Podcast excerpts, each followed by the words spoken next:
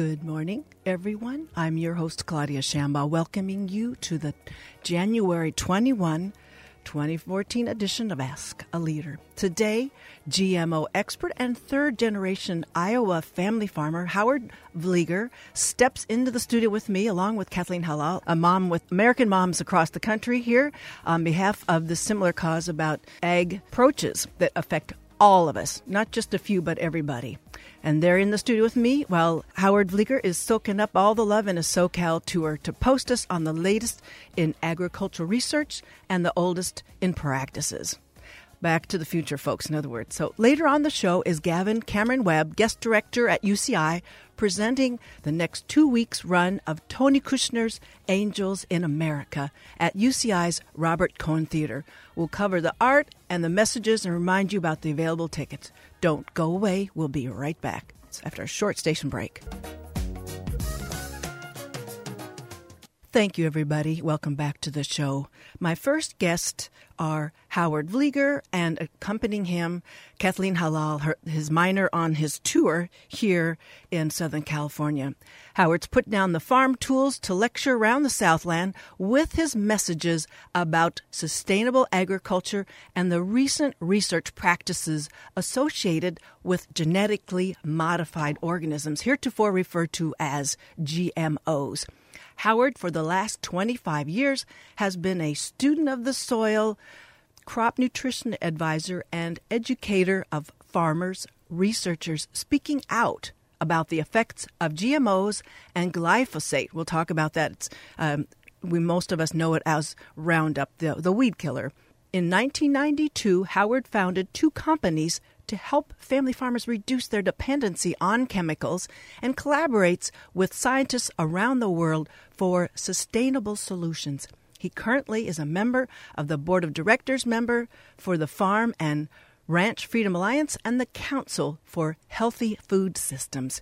He joins me along with Kathleen Hallal as he continues on his tour around Southern California. Welcome to the show, Howard and Kathleen. Thank you, and, and appreciate you having us here this morning first tell us about Howard when you first were familiarizing yourself with genetically engineered products on your farm, you started noticing the downside when the claims of higher yields were not bearing fruit, so to speak.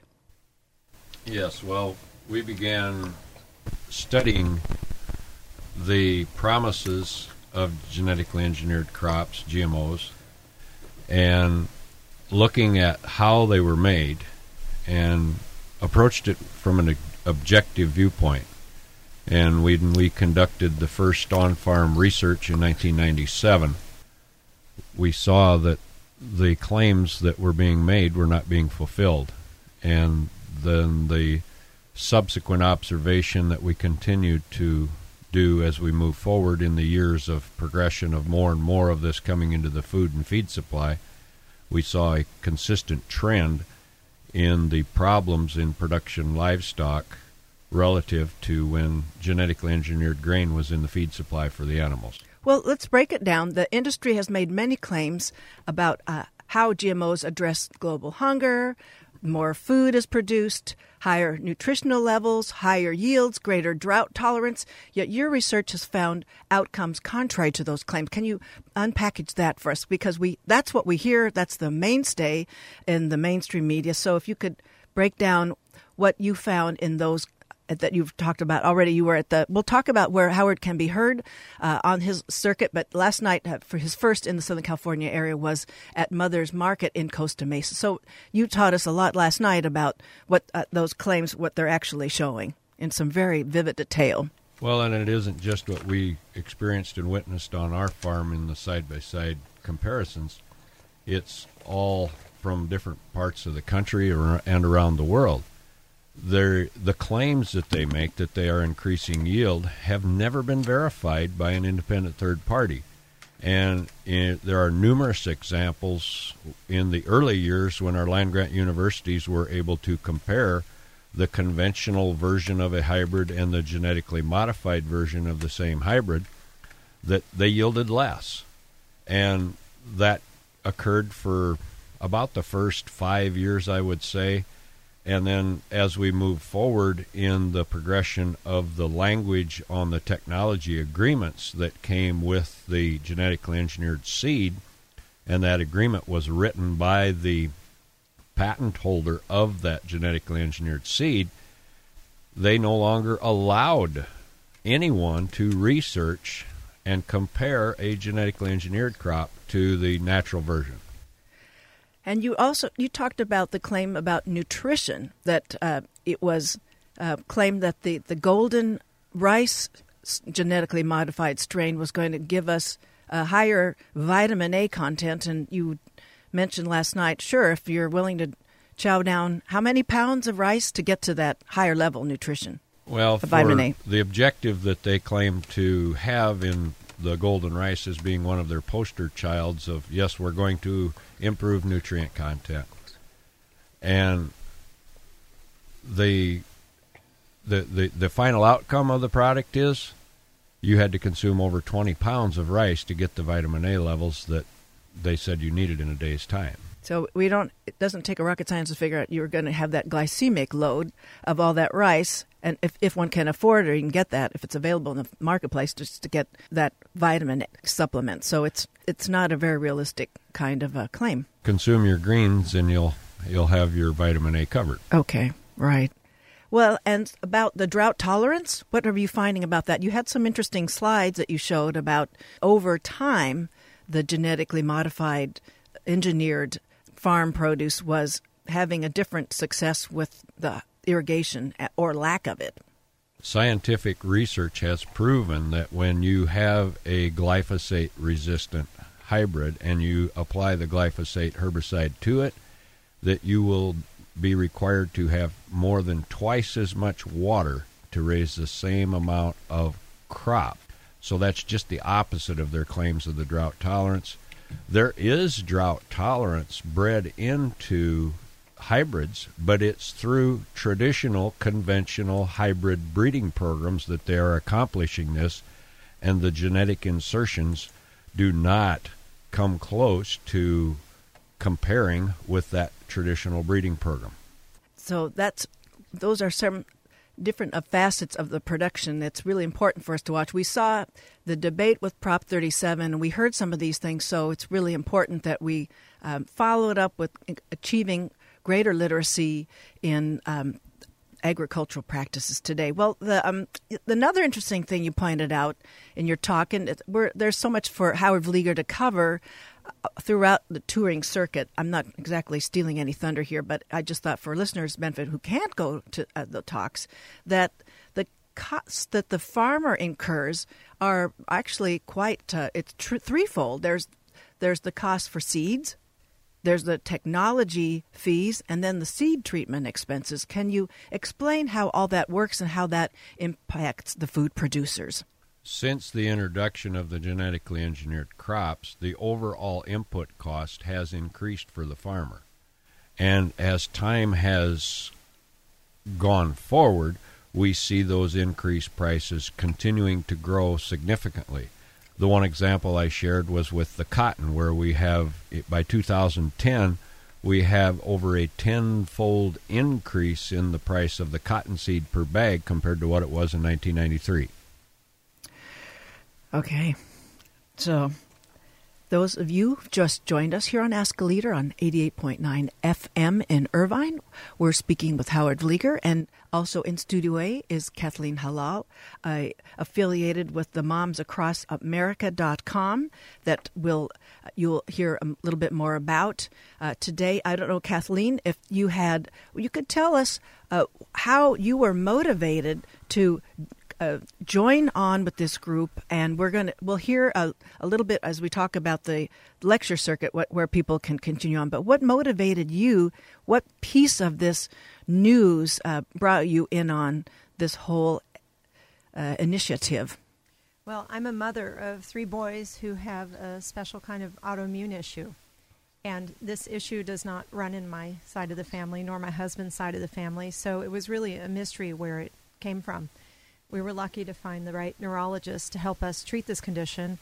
Um, but I was unhappy with all the medicine that the children were having to take.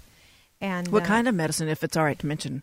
Antibiotics. Oh, well, that's not too benign after a while. Antibiotics. But some of the children that have uh, my children's condition end up also on SSRIs as well as antibiotics. And it's, it's really not healthy. But those are the lucky ones. Those are the ones that get the correct diagnosis.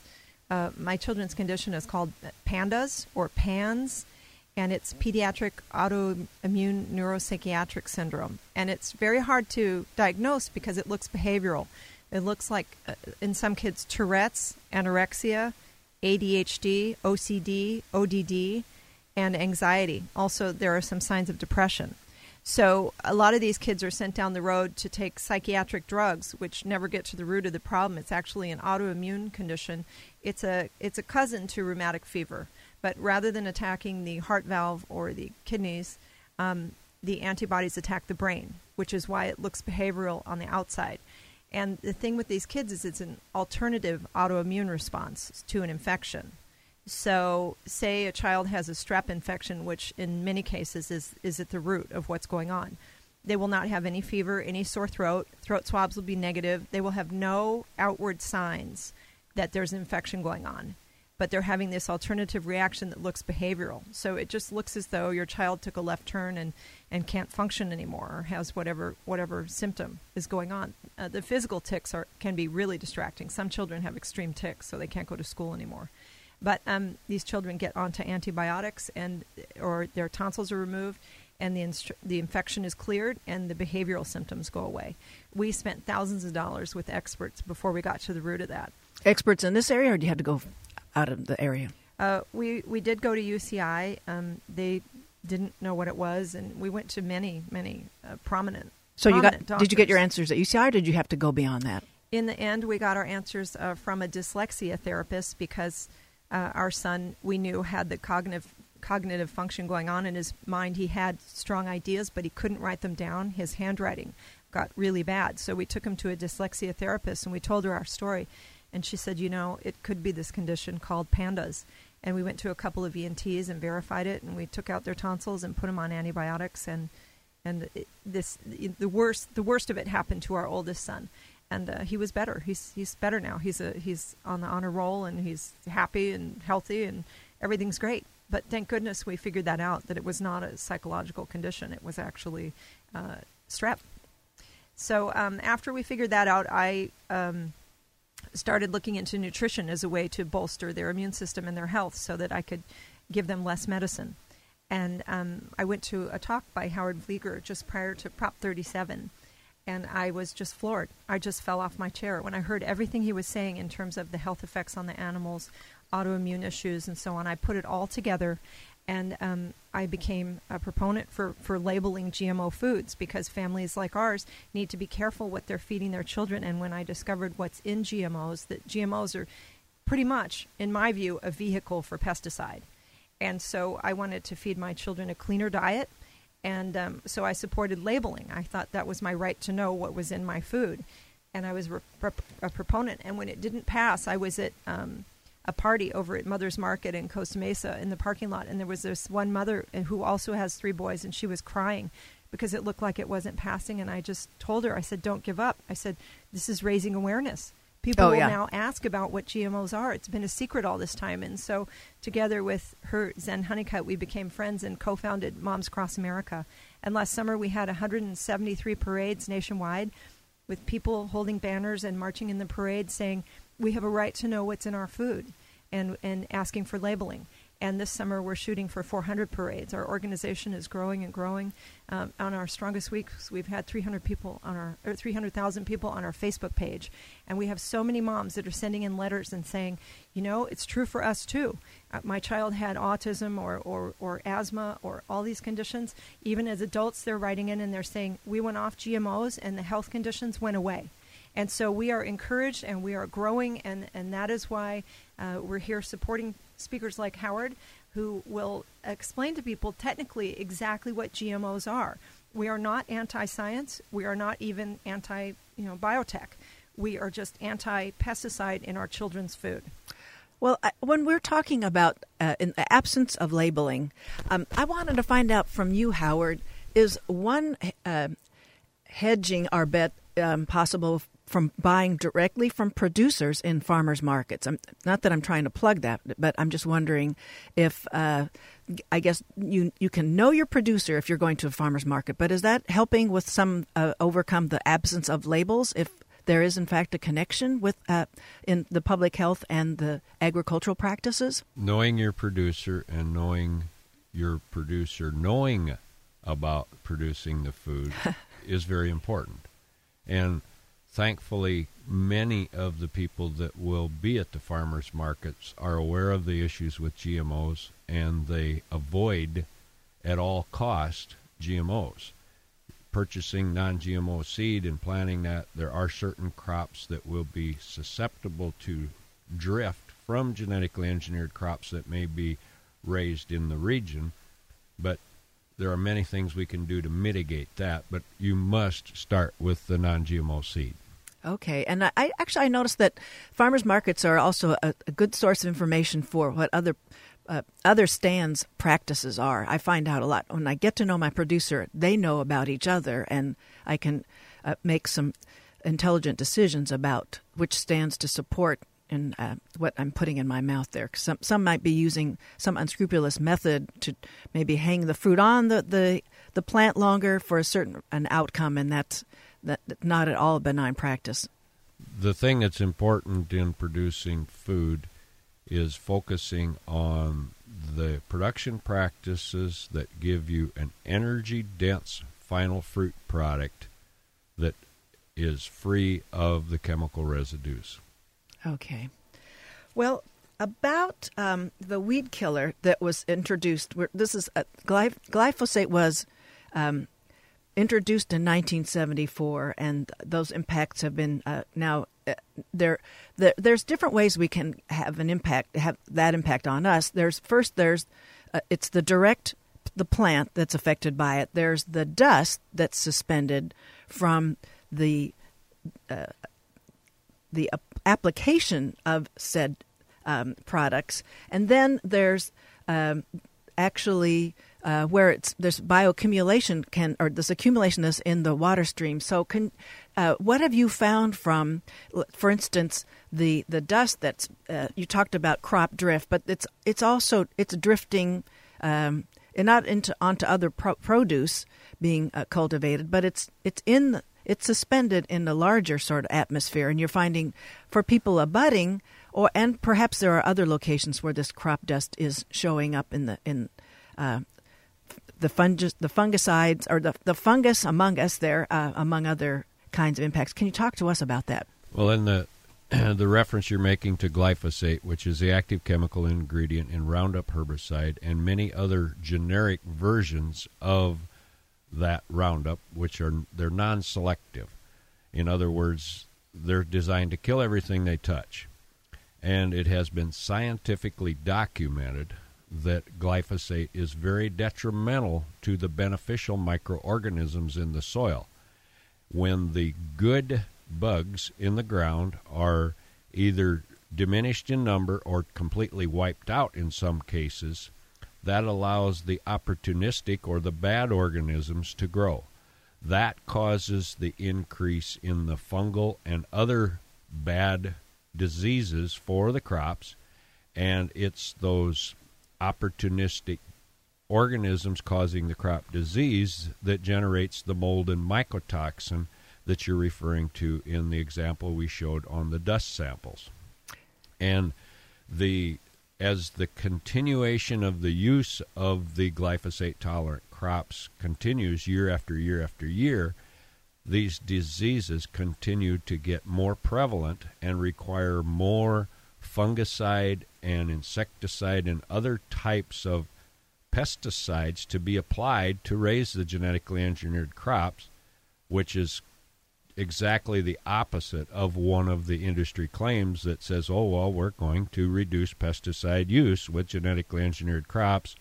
And there's no secret this, this has not happened. It's been scientifically documented in a number of papers. So people are are you're seeing what were allowed at two parts per million uh, or then became 40 parts per million with uh, 400 parts per million. Thank you, Kathleen. Uh, over not one application per season, but uh, maybe up to four applications per season. So it's it's just ramping up. Well, and you're referring to the tolerance level that the EPA allows of glyphosate residue to be in the various grains that go into the food supply. In the beginning, the tolerance level was a tenth of a part per million for soybeans, for example. They raised that to 20 parts per million in the first increase, which was in 1997. In some of the grain that is the, the glyphosate residue of, as of the 1st of May of 2013 was raised up to 40 parts per million. And in some of the forage crops, which that would be a silage or a haylage crop that would be fed to livestock, that residue level is up to 400 parts per million. Wow. It has been scientifically documented that it only takes a tenth of a part per million of glyphosate residue to damage beneficial organisms in the digestive tract of mammals. That includes animals that are raised for food and people. So there's a, whole lot of ways to approach that. One is integrated pest management that some of us sort of uh, lay people are familiar with that that goes by the wayside so you're sort of ramping up all the kinds of so, so-called interventions in not any longer conventional agriculture but genetically uh, engineered agriculture and then we're talking about the uh, autoimmune possibilities that are kicking in from not only the animals' guts that need treatment, and you showed us the whole cycle of uh, how producers are compensating uh, all along the way with uh, the intervention of these project products that. Uh, that lead to not a very uh, not, not a benign outcome in the whole circle of production. Um, so I I, I, want to I want to pair in two different things here. First is that, that you you'll talk about on your lecture circuit. Uh, you'll show us the uptick of the use of glyphosates uh, throughout uh, American agriculture, and you talk about the increased incidence of diabetes and autism and uh, uh, lots of autoimmune. Uh, sorts related pathologies, and I, I just want to make sure that listeners and uh, those that are on the lecture circuit, when you're talking about that, that I, I'm I'm concerned about there's a correlation, but I think there's so many factors that are going on. The same food producer, or the, the ones that are uh, whose portfolio includes the chemicals used in genetically engineered um, production, are also those that are hyper producing the fast foods that are also feeding this whole diabetic uptick. So I think they're, they're I'm implicating all of them, but I'm not implicating just the um, the the genetically engineered products themselves. So it, that's something I'm wondering. So and I really need to race into the the forums that are available to people throughout the Southland. For those of you that are in the Northridge area tonight, there will be at the Chabad there uh, a talk, and Donna Miller at 818 765 1939. She's available for questions um, on that the Northridge uh, venue. And then uh, tomorrow, Irvine Unified School District will have at the PTA meeting at the IUSD office from 10 till Okay, let's let Kathleen bring that one up. That, that meeting is only for PTA presidents. Speak right in there. Yeah. That meeting is only for PTA members and parents from Irvine. So you're welcome to come if you're a parent of an Irvine child. Exactly. Well, there's a few of them that are listening. Yes. Thinking, hello, those parents again. So, and th- they can all take those messages back uh, to their respective uh, networks and pass that on. Then on January 31st, is that an open forum at Laguna Woods Community Talk. Absolutely. That's yes, in the evening absolutely. from 6 until 9. And we all know that Laguna Woods, uh, that's the former leisure world um, at 24351 El Toro Road. And the number to call is 949 597 4200.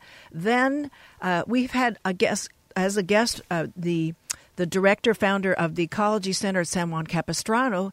They're uh, going to be hosting on February 2nd from 3.30 to 4.30 in the afternoon and that is open to the public. And I imagine you want to make reservations there folks. That's such a lovely setting. Number to call is 949-443-4223 and i'm going to race through the book list. I just want to add yes speak right in. information at momsacrossamerica.com or moms across america facebook page. We have uh, howard's tour posted. He's leaving tomorrow to go up to northern california and throughout southern oregon and then he'll be back. And he'll be back then. Okay, and so the required reading for those who are uh, sufficiently riveted to their speaker here about what to find out more because it's not game over with the unsuccessful bid with Prop 37. You can continue to become more literate and more effective in your community in making connections cause effect connections with all of these inputs in the agriculture that affects everybody. There's seeds of destruction, uncertain peril, our stolen future, America's two headed pig, and the unhealthy truth. And if Howard has any more authors, he'll give me those and I can post them. I want to thank Howard before we sign off completely. Well, I want to thank you for having us and and uh, sure encourage folks to whether they're able to attend one of the events or not start your own education process relative to what's happening with this fundamental change in the food supply and this experiment that's everybody's involved in that they really didn't sign up for, and that's the genetically engineered food grain in the food supply. Kathleen? I just like to say that I think that all of us need to pay attention to what's going on with our children. They're coming up with all kinds of uh, health conditions that the medical community is untrained in treating. They're new conditions, and you know, the statistics are, are frightening. One in three children has what is referred to as the four A's asthma, autism, autoimmune, or ADHD. I think as a, as a society, we need to look at what could be causing this. And this has all skyrocketed since the mid 90s, since the GMOs came onto the scene. We are not saying that the only factor is GMOs as mothers, but we're saying that it's probably a big part of it because children that get off of GMOs and go on organic diets are showing improvements in their health. So I think one of the other takeaways was that uh, it's important to keep working with our federal representatives who are uh, in a position to mandate regulatory oversight and levels approved of any of these kinds of substances that are being introduced in the name of agriculture. This is a quick wrap up from Howard. We need to have independent control of that regulatory oversight instead of industry control, which is the case now and uh, there's so much to say too, where the industry has sufficiently gagged a lot of uh, uh, land grant universities from sort of speaking out against, uh, speaking up to, uh, to. speaking to power as something that reminds me of how the, the firearms industry has dictated what the National Institutes of Health can talk about gun violence. Sort of the, the, the speech gets gagged, and we don't get near the information that we're due. So there's so many levels on which we can all be activated uh, better informed and um, see through it. And I think with with Kathleen's point, I would hope that we're doing it for not just the youngest demographic, but they're they're the ones that are most at risk. But um, I think everybody's sufficiently exposed to these things that I have a stake in this. So, Howard Vlieger, uh, I want to thank you for your time today. I know it's you're it's at the sacrifice of running your farm in northwestern Iowa, and that you come to us in the Southland to send the message, spread the message about what we can do, what we can find out more about. And Kathleen Hallal, on your good luck with the, your Moms Across America venture, and thank you both for being on the show today. Thank you for having us.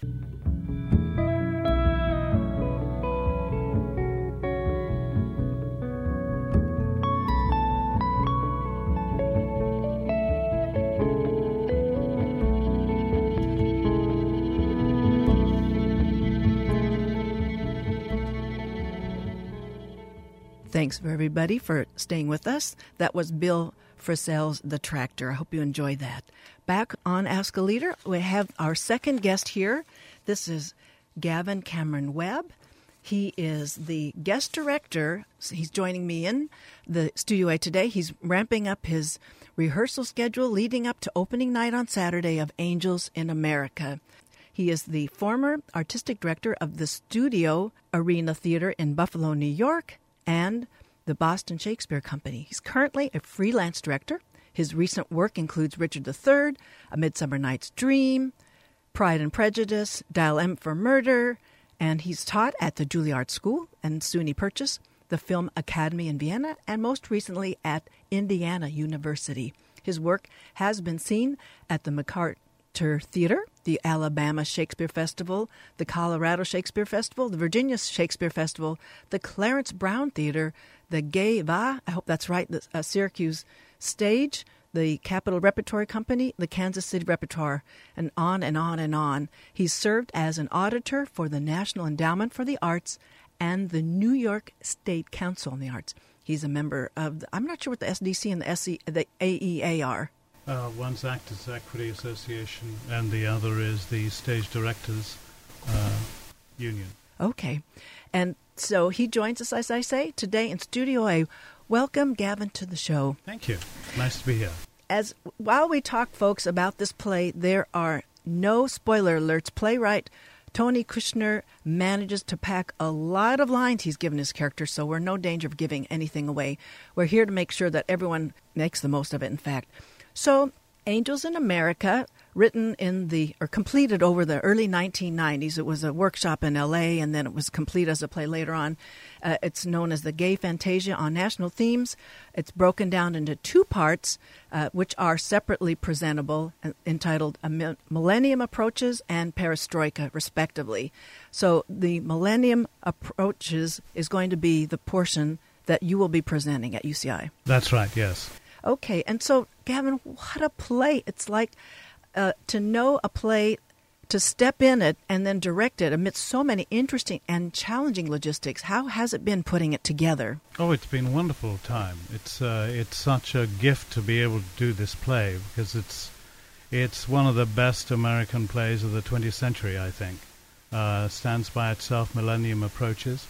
Uh, which uh, is about three hours long, as is Perestroika.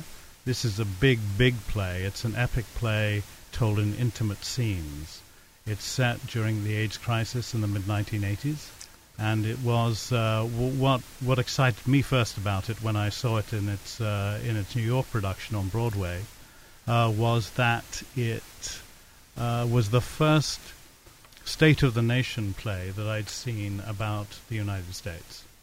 It is a marvel, and I I'm, I can it's palpable that um, and it's I don't think you're it's any obsequious line to say how much it means to you to be able to to be presenting this maximal play. Oh yes, um, I I lived I was living in New York through the AIDS crisis in the 1980s. Okay. Uh, so it's very personal in a sense to me. Uh, but because the, the, theater was a, large part of where, largely sort of re- representing the, uh, the gay demographic. So you you saw it, the the theater blackened in so many places. Uh, yes, I did. Um, all my friends from uh, undergraduate school died during that crisis. Imagine! Um, oh my goodness. Yeah, it's a it's a very difficult time to recall. It's still very powerful emotionally to recall that time uh, when the plague was about. But what Kushner's play does is magnify that crisis and uh, lend uh, give it a whole landscape, a whole context that is very, very American. He has put into the play uh, such iconic figures as Roy Cohn, who uh, who was and was for many, many, many years a major uh, power broker uh, to many administrations. Of course, he was the uh, attorney for the McCarthy hearings in the 1950s, uh, and he never went away. He was uh, a real fixer during the Reagan administration of the 1980s. And uh, he was also the uh, one of the leading attorneys in the Ethel Rosenberg trials back earlier in the century. Um, and he he's he's an an amazing figure. Um, and of course, the the irony of all that is that uh, he died of AIDS himself, and that's represented in the play the closeted figure with mm-hmm. the uh, uh, beyond the homophobic closeted figure with uh, outsized clout. So that yeah. that dichotomy is what is the brilliance of Tony Kushner's for sure.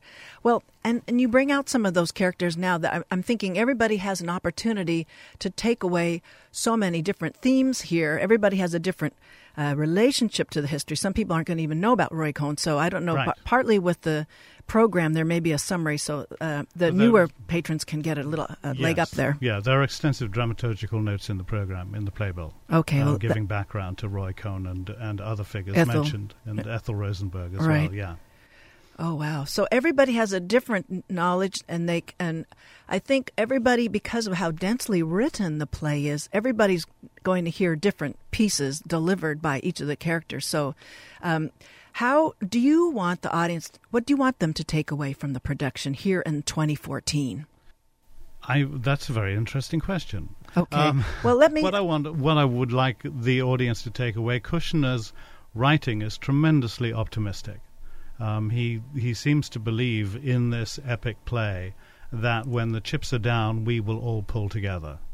Um, I myself am not not so sure of this. Uh, Twenty years on or so, and uh, Kushner himself has said in recent interviews that we're in a much worse and darker place now in 2013, 2014 than he was uh, we were in 1991. Well, maybe do you think that the advent of AZT as a, a an, an AIDS treatment was a kind of um, a, a, a, breakthrough that helped him be more optimistic in terms of uh, the public health standpoint? No, I, th- I think um, it's it's larger than that. They had the promise of the. Uh, uh, the Berlin Wall coming down, okay. the Soviet Union uh, going away as a major, uh, the Cold War vanishing, uh, the prospect of of a bright future um, at that time. And of course, we've seen what's happened to that. Um, as far as AIDS, the AIDS uh, treatments are concerned, of course, they're a lot more better now than they ever were in the mid 1980s. In the mid 1980s, if you were if you were diagnosed with AIDS, it was a death sentence. Uh, it is no longer a death sentence, but the epidemic continues in astonishing proportions and all, all, over the world. Some some places it gains in terms of uh, in certain populations that didn't consider themselves vulnerable. Oh yeah, uh, like the yeah. elder population, or um, and in where the the political culture wars are playing out, where um, closeting. Forcing gays to be closeted again has an impact on public health. There, we've covered that many different ways on Indeed Ask a we Leader. Have. Indeed, we have. But also, the play the play is prescient. I think in in two aspects in what? that, okay. that, that I don't know that Kushner could ever have uh, imagined. One is global warming. There's a character in the play yes. Harper who's obsessed with the destruction of the ozone layer over Antarctica. And this was written in the 1980s. It is now 2014, and what have we done really about global warming? Besides it is regress, just getting worse. right. Worse and worse. Record temperatures now in Australia are uh, forcing what the Australian Open tennis tournament, for example, to cancel matches, um, and we're we're not even addressing this. So it's uh, the destruction of our planet. And, and the other thing that uh, that he's put into the play that that has suddenly blossomed is this emphasis uh, is an emphasis on Mormons. Uh, and who would have known this was way before Book of Mormon was written, or perhaps even conceived, and of course, way before the uh, Romney candidacy, presidential candidacy. And you, you, mentioned the uh, global climate change, and it, what a what an interesting kind of a a play on um, themes is the agoraphobic Mormon wife is also is concerned about the the opening of the ozone layer. Yes. So it's sorry, what a twist! I, Kushner's brilliant. Yeah. It's and so the, there's so many things. I, not everybody's going to take away the, the, same thing as I said because it's so, so, much material that he packs in there. Well, there is, and I, and I, don't want to give the impression that the play is, you know, a heavily loaded intellectual uh, piece. It could it be. It is so human. The characters are so beautifully drawn, and you get sucked into their stories, and it's it, it's wonderful. It really is. You really, really get taken out of yourself uh, to listen to this story and to see these the, essentially six, five or six characters in a real crisis. And for those of you just joining us, you're listening to Ask a Leader on 88.9 FM, streaming in uh, uh, casting rooms around the world on kuci.org. My guest is guest director Gavin Cameron Webb, who's going to be presenting starting Saturday this week and in the longer weekend following weekend, directing Angels of I'm sorry, Angels in America here at UCI at the the uh, Cohen Theater. And as we're talking about how we get sucked in with the characters, I'd like to ask you as a director, first dealing with your actors, and then we'll talk about the audience uh, managing this. His uncanny shift in tone bet- and the overlay of tones between drama and comedy. How do you work with your actors to strike those pitches, Gavin? Oh, I think um, I think actually, uh, Claudia, that's fairly easy because really, uh, you're yeah, giving that away. Our, our, whole lives are funny and and dramatic all at the same time, all at once. It's just like life. Okay. We have we have days with- that are dramatic, and they have bright uh, shards of comedy in them, and vice versa. Well, I guess I can admit that a funeral. A funeral I went to had that interplay with it last Saturday, and, and we know that in other situations like that. But uh, I don't know. Do you, uh, from your experience seeing it presented before, and what how you're directing these char- actors, that does the audience give themselves permission to laugh at the comedic lines because they know it's not a comedy they're watching? Well, um, we haven't really had an audience yet, so I can't really answer that question. But in the I audiences you've been with- so Right. that they that they do. Um, and uh, uh, yes, please, everyone needs to feel, uh, and the laughter, of course, is there to release a lot of the tension. Uh, and and if we didn't laugh at some things, we'd we'd be sort of shooting ourselves. So we, we essentially have to laugh. So it is part, a, a, a theatric device that he is intentionally using as comic relief throughout. Oh, I think so, and I think that's a very human trait. I think we all possess that. You know, tell a joke to uh, to ward off the really the really really bad times. Uh, the other thing that I admire about Kushner's writing in this particular piece is is his intense theatricality, uh, where he will uh, split scenes but in two different locations and in two different times, and sometimes meld them. Oh, it's seamless. Um, it is seamless, and and it works the way your imagination works, which is utterly brilliant and beautifully uh, done for the stage because it it it requires an audience. Well, it uses the audience's imagination in a way that only theatre can do and no other medium can do, which is what is so wonderful about directing this sort of material on the stage. I'm glad you brought up that feature because that I, I had a chance to see the the HBO series, and I think Very they well done, They, uh, Yes. I th- yeah. Yeah. okay, good. I'm glad Yeah, you feel that way. I that do. was my impression, and uh, they were devoted to the that seamlessness from one setting of characters into the next setting was uh, it was like walking in from one in, room in the house to the next Right. run, room in the theater. It was uncanny. Well, do you want, well, we're here together this morning, do you want to say anything about the audience advisories? Some people might have seen them in uh, the brochure that's been presented by the School of the Arts. Is there anything to say about that? Well, certainly there's things to say about that. There is uh, brief nudity. There is uh, there's a lot of profanity. So it's certainly not a a family entertainment. Put it that way. It is it is an adult themed entertainment, and uh, you have everything. You have nudity. You have sex. You have profanity. but so, so you know. if it's not gratuitous, sometimes that No, makes not- not makes your all. audience a little more broad, a little more forgiving. It's just Uh, for those if it's a if it's I a fast. Tw- yeah, I wouldn't have said at all that it was gratuitous. I mean, uh, every act is is thoroughly motivated, and it all makes a cogent sense to me, at any rate. so it's just for people to be posted on that. It doesn't. Yeah, it doesn't they limit need to the, know going in that it's not going to be um, A farce. Yeah. It's not a farce. Right. Well, we're um, wanting to make sure everybody knows that the performances start Saturday night, January 25th, the 30th, and the February 1st. That's at 8 o'clock. And January 26th, that's a little earlier at 7.30. The matinees are January 26th, February 1st and 2nd.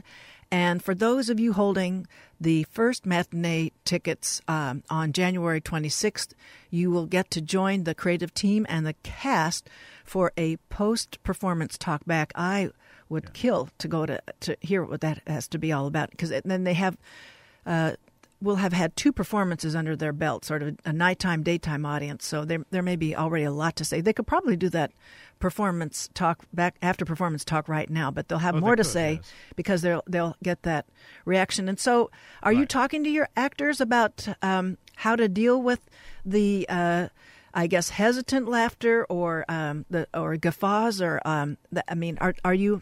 Or the Not point really. is for them to I'm- trans. the the the actors will take the audience in their stride because I mean part of the thing is that the theatre, the Robert Cohen Theatre, where the production is being presented, is a very intimate space which suits the play beautifully. I think there are only 80 seats in the theatre. You're going to be very very close to the action of the play. Um, almost in well, you are going to be in the same room with the characters in the play. So it's going to be an exceptional experience and one that you can't really uh, produce in any other in any other space. So I'm delighted we're doing it in this in this performance, um, and the audience will, because of the nature, the theatrical nature of the production, be embraced in how the whole performance goes. The audience is part of the performance. They're not just onlookers. They are part of the performance. So, and each audience will be different slightly, and that will change how the actors are. That always happens. So uh, I'm sure after you're investing so much, you'll probably feel like I'd love to take this on a tour and take it to different audiences around the country, but that you don't get to do in No, projects like this. That's that. a downside of this job description. Yeah, Wa- it goes away.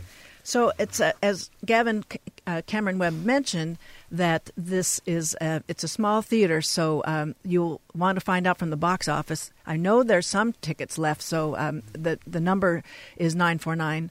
UCI 2787 824 2787, or there's the, the website arts.uci.edu forward slash tickets to arrange for those. So that's that's very important. So um, I guess uh, I just want to say with your time at a real premium at Open Night, it's just really a, a privilege to have you here. you seem so collected with the because I think isn't it the way it is that each dress rehearsal this close gets exponentially more important to pull everything together. Well, yes, we are in the in the stage now where we're pulling everything we're adding clothes tonight, so uh, things are all Or taking them off. So, uh, depending on the scene, yes, we're adding the sound and the lights and the scenery and all the props and the clothes come tonight and uh, the special effects. There are a couple of special effects in the play that uh, that we're working on. So yeah, Some of those you might need- when everything comes together. Or exactly. It's exciting. It's very exciting. Those special effects, you probably need some special permits maybe for some of Yes, those. Yes, we've we've had to get special permits for a couple of things. Yes. and that's it. We're not. I, I I asked a little bit about that, and I got a spoiler alert about that yesterday from a, a colleague. So uh, thanks a lot, Eric, for making sure I was super titillated about uh, what we're in for. And so I don't know. Do you think people ought to be getting more than one ticket for this, Gavin? Even though it's a small venue, and so not everybody's going to get to see this, but Right. seeing it more than once wouldn't be a bad idea. No, I don't suppose it would be. It wouldn't be a bad idea. I imagine it would be quite a different experience depending on the performance you went to. But And the audience, um, yes. yeah, uh, as as you say, tickets are very limited. So. Right, right, right. I know that just as we're just paring this all the way down, it's a pity that not everybody gets a chance to live in the southeast where I remember the callback response sort of enlivens one's own role as a member of the audience. It's ever since I put in some time in North Carolina and in northern Florida, I learned how the audience is uh, it's incumbent on them to participate audibly in theater and in churches and it sort of loosened you up and some people don't know what to do about that but i'm so grateful for that exposure i had Yeah, well, yes, well, it's uh, audience is culturally very different depending on where you're watching them, and uh, yeah, depending you're watching plays in Europe, you're watching plays in the west of America, east of America, um, or South America. Yeah, they're going to be different depending on the culture that the theater, theater is in. absolutely i want to thank you gavin cameron webb for setting aside such valuable time today uh, to bring us your steady pres- production you're doing with Angels in America, written by Tony Kushner. I wish you all the luck and thanks again for the time today. Oh, not at all. Pleasure to be here, and I hope everybody really enjoys the show. Okay. Thank you. Thank you, everybody, for listening.